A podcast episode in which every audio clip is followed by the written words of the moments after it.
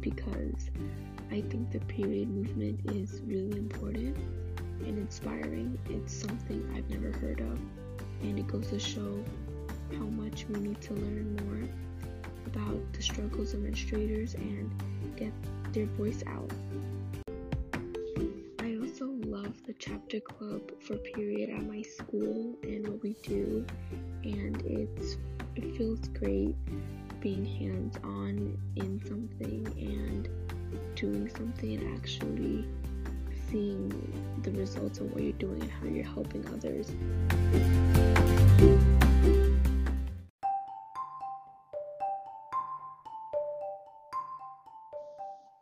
Hi everyone, welcome and welcome back to Gen Rise Media, the podcast.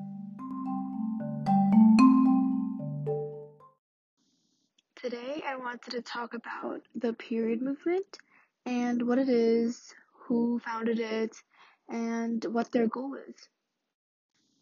So basically, I would say the period movement has three basic goals. Firstly, one of the reasons why it was founded is to provide feminine products for those who can't afford them or for those that don't have the products accessible to them. Secondly, it's also trying to get rid of the tampon tax, and we'll talk about that later and what it is. Lastly, I think this is really important. It also strives to end the stigma around periods and to support menstruators and their struggles. So I wanted to talk more about Nadya Okamoto and who the founder of Period is. She started Period at 16 before it was called Camions of Care. She was 16 and she was homeless from during her freshman year and she did not live in a homeless shelter, I don't think so but she stayed with friends her mom had. On her two hour commute to school, she would talk to homeless women and menstruators on the streets and learned about their story. And she learned a lot about how what they did when they didn't have access to these feminine products because they're so expensive. And she learned about their stories, and as she learned and heard more of these, she started to want to help those women. And she started making care packages with pads and tampons and giving them out to those in need or couldn't afford them. And she started getting more and more people to help her, and it soon became a movement. So far, Period has served over 1 million periods for people in need. So back to Nadya's story, I said that she was 16 when she first founded Period. And she started off completely not knowing what a nonprofit organization was or how she was even going to start off this movement. But this story is just so inspirational and especially to anybody out there who wants to start something. If you see something that needs to be spoken up for, a problem that's being ignored, even if you have no idea how to get that voice out, if there's a will, there's a way, right? So exactly what Nadya did. She met up with her friends in a Starbucks when she was 16 and they sat down and they started researching about how to start a nonprofit and how everything works. And that weekend, she started giving out 20 packages a week and then 40 packages another week. And now she's given out about 13 million products. But this just is unbelievable and it just shows how dedication and just having a voice is so powerful and what an impact you can have her organization started off with nothing and then now it's helped so many women and menstruators around the world get access to products and basically it's a human need. And Nadya it was able to help so many people with this one idea that started when she was 16 So, moving on from Nadya Okamoto, I wanted to go back to what I was saying about period's main goals, and one of the biggest ones is ending the tampon tax, as it's called. And really, the tampon tax is basically the luxury tax or sales tax on tampons. Now, luxury taxes are taxed on goods that are considered non essential. So, things like chapstick and even condoms don't have sales tax on them, but period products do. And this is one of the most important goals of the period organization to end this because period products already very expensive and add on the tax, it builds up. As of February 2020, only eight states in the United States has eliminated the tampon tax or the sales tax on feminine hygiene products, and these states are Connecticut, Florida, Illinois, Ohio, Nevada, New York, Rhode Island, Utah, and California has a temporary ban until 2023.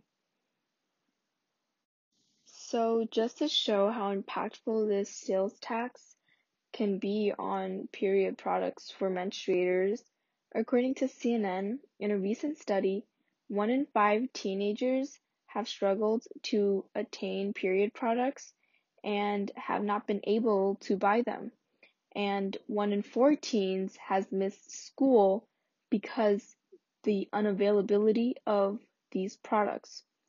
Now, this is coined as period poverty when you're unable to buy hygiene products.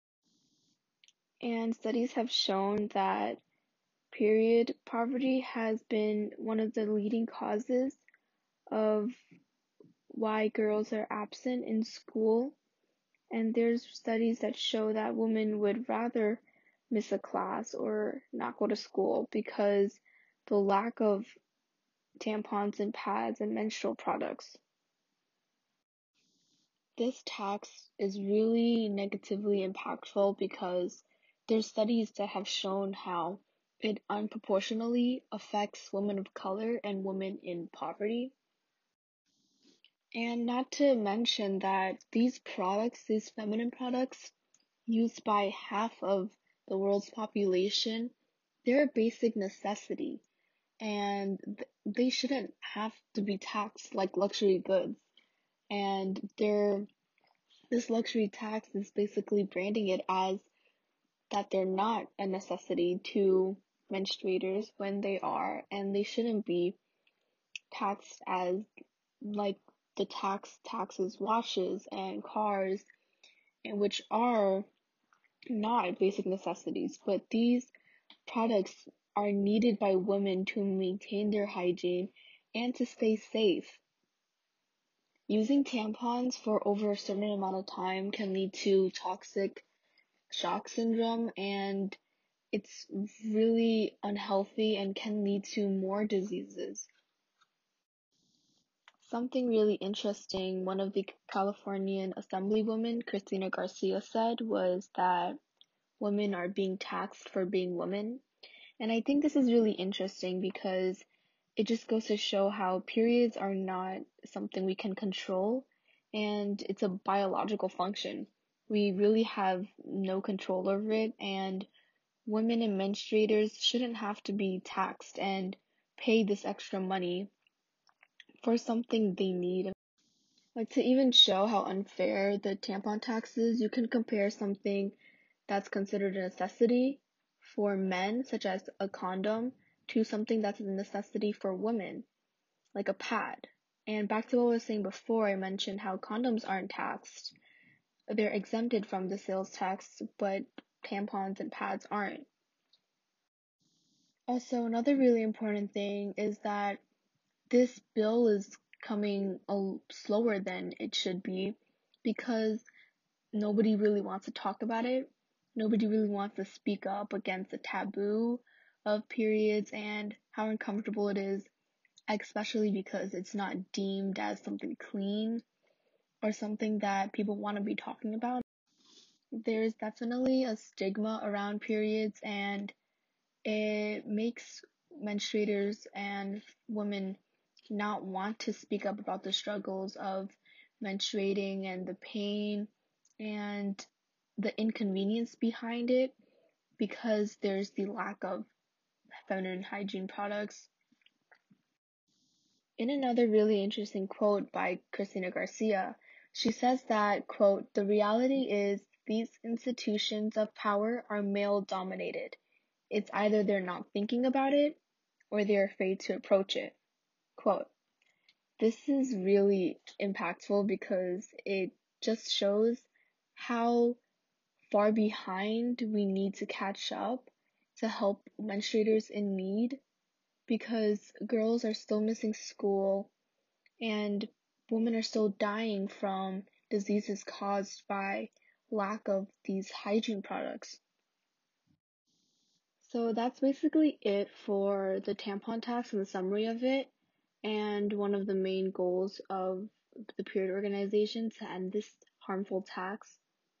Moving on, I wanted to talk about the second goal of the period organization, which is to end the stigma around periods and break down the barriers for menstruators to talk about their problems and struggles, which we already sort of touched upon, but I think we can go deeper to that.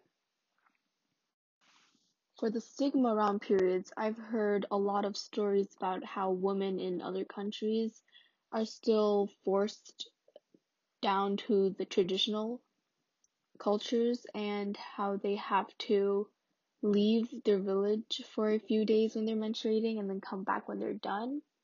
And I think this all goes back to the taboo of periods and the cultural and the historical aspects of it. It's been seen as an abomination in some cultures and in some points of history. And it's been seen as some it's also been seen as the devil entering a menstruator's body. And it's been seen as a lot of other things that I want to talk about. An interesting story I found when I was researching about this was a Chinese swimmer, Fu Yun Hu, when she was swimming in the 2016 Olympics. She announced that she had her period publicly, and a lot of people went to social media and started posting about how they didn't know. They were unaware that somebody could swim and be on their period at the same time. And this uneducated population leads to the stigma around periods and the taboos around it. And I came across this interesting fact that only 2% of menstruators use tampons in China.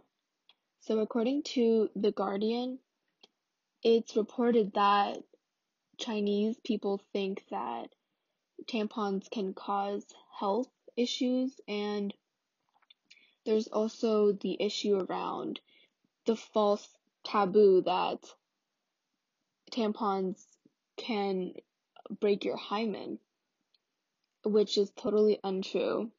But this just shows how uneducated the population is in sex ed. And it shows why the stigma is still around and why people still aren't more aware of these problems.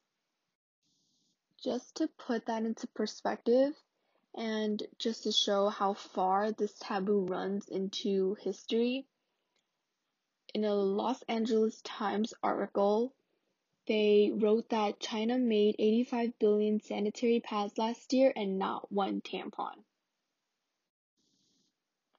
Another interesting cultural taboo is in India. According to the Hindustan Times, in 2016 they reported that some women aren't allowed to go into the kitchen or practice rituals because they're on their period. Also, there's a practice in Nepal where women are they have to go into exile during their period because it's considered unclean. This practice has led to a lot of deaths and health issues, especially because these are young girls. These are young girls, uh, you know, in a hut alone, and sometimes they can, they're vulnerable to assault they can get hurt, but no one can help them because they have to be in exile. However, this practice was fortunately banned and made illegal by the Nepal government in 2017. But women are still going into exile during their period because it's really deep into their culture. And even though women are aware of the risks and there are and they are aware that they have rights, their people still are con- people still are continuing to do it because these practices have been so embedded into their culture and the and even though the law is made illegal they're still voluntarily doing it. And this goes back to how you know the law can only do so much it can put a punishment on the crime but really the practice and the ideology behind it will take generations to change and especially the taboo and stigma around around periods are going, going to take a while to change. A story that caught mainstream media's attention was in December of 2019. So, this was about a year after this law came into effect. A man, Chatra Root, I might be pronouncing this wrong, sorry, was taken into custody by the Nepal police for questioning after his sister in law, Parbati Rawat, who was 21, was found dead in a menstruation hut. I got this from an article published by NPR.org. So she died of smoke inhalation, and this this man was taken into custody because the police wanted to know if he was the one that forced her to go into the exile and practice this illegal act. So, even though this practice is still happening, I think this arrest, which was the first arrest based on this law, is a good sign that things are moving in a positive direction, that people are taking this seriously and really trying to break down the taboo around periods and especially the practices that can lead to death and other harmful issues. According to Saruna Gamir, who's a sociologist, she grew up in Nepal and she firsthand experienced this taboo that happens in her home. When she was uh when she was menstruating she wasn't able to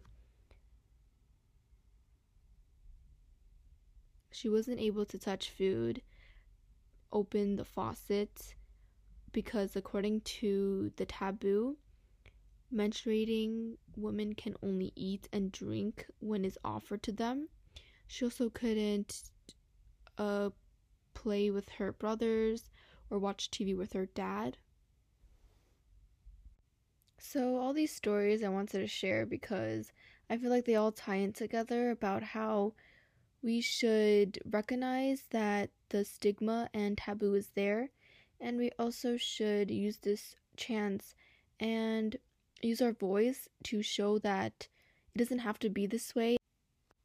And I hope these stories explained why the tampon tax and why the stigma is not overcome yet because the lack of voices speaking out against these inhumane practices that can also lead to death and also other horrible health issues.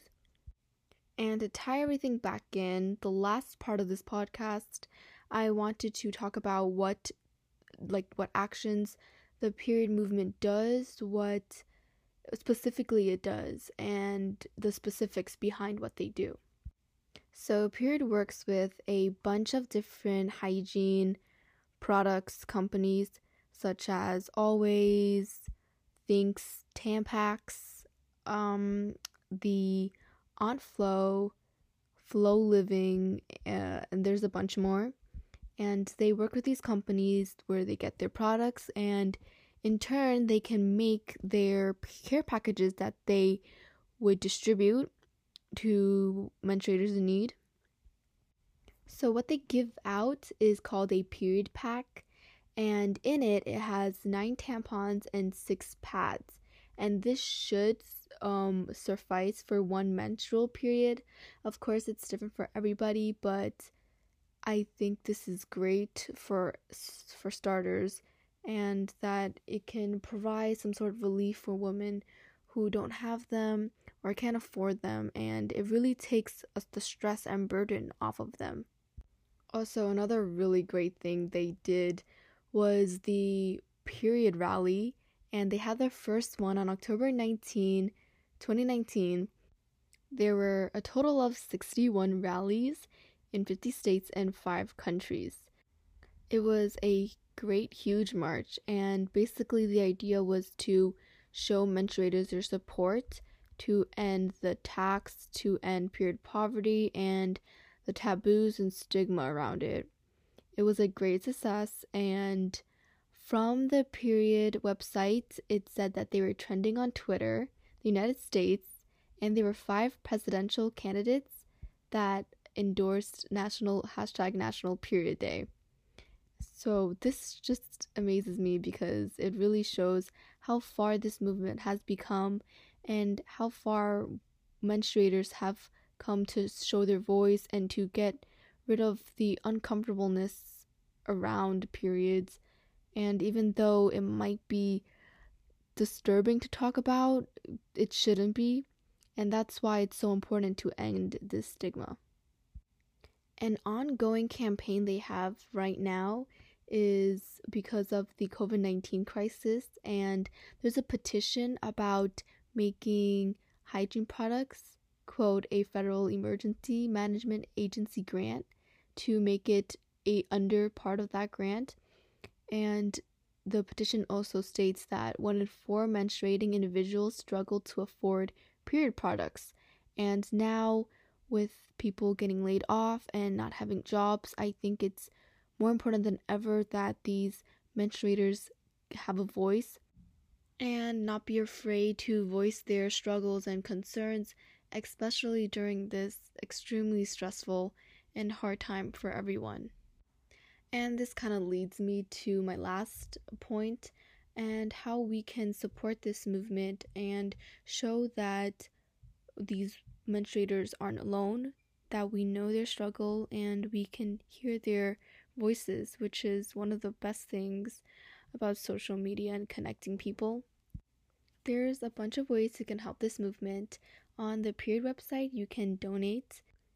And there's also many ways that don't require spending money, which I know can be hard.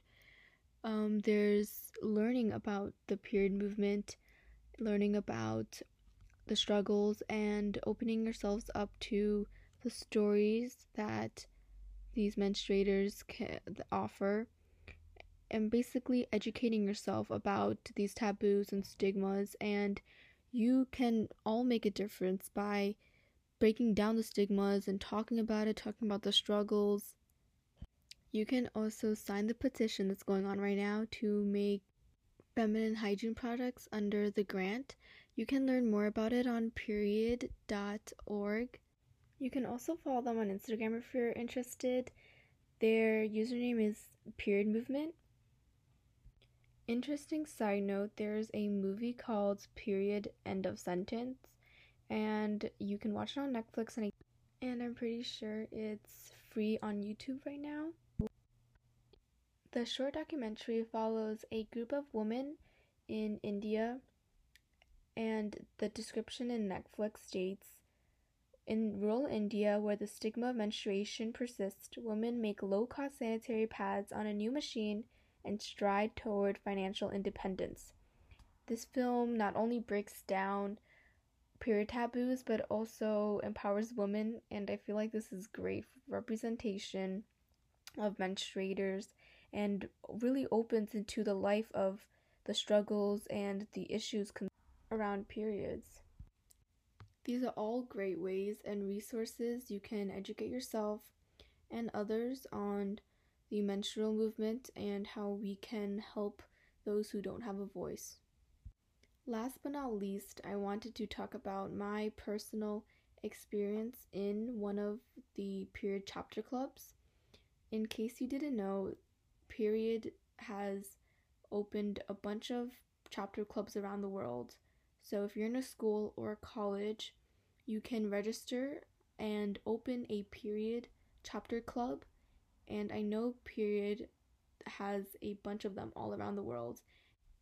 In my club, I joined around last year in September.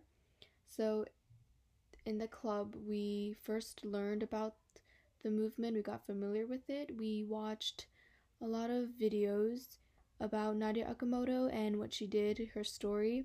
We also had a lot of chats about periods and how it has affected us, our stories about it. It was really eye opening, and these videos and talks really showed me how much we really don't know about the struggles behind closed doors because no one really openly talks about it when like they're really struggling. We also did a lot of hands-on fundraising things. We would have a big sale about every 2 months. Also, we just had another fundraiser in February where we did something for Valentine's Day and we also got a lot of funds from it. Although the club was cut short because of the COVID crisis and we can't be able to meet together as a group, but we were planning to, at the end of the year, to gather all our funds and make period packs like Nadya Okamoto and her movement. We would make packs and we would go to homeless shelters and give them to menstruators in need. Personally, I never heard of the period movement before I joined the club and the club was also new. It was when I joined, it was the second year. And I never really thought about what homeless menstruators had to go through and what they did during their menstruating week. All in all, I just wanted to stress how important it is to speak up about your struggles if you have during menstruating and not to be embarrassed about it and to break down the stigma around it and just educate yourself about this issue, about this worldwide issue, and learn about how you can make a difference. So that's it for this podcast. Thank you for listening and hope you guys have a great day.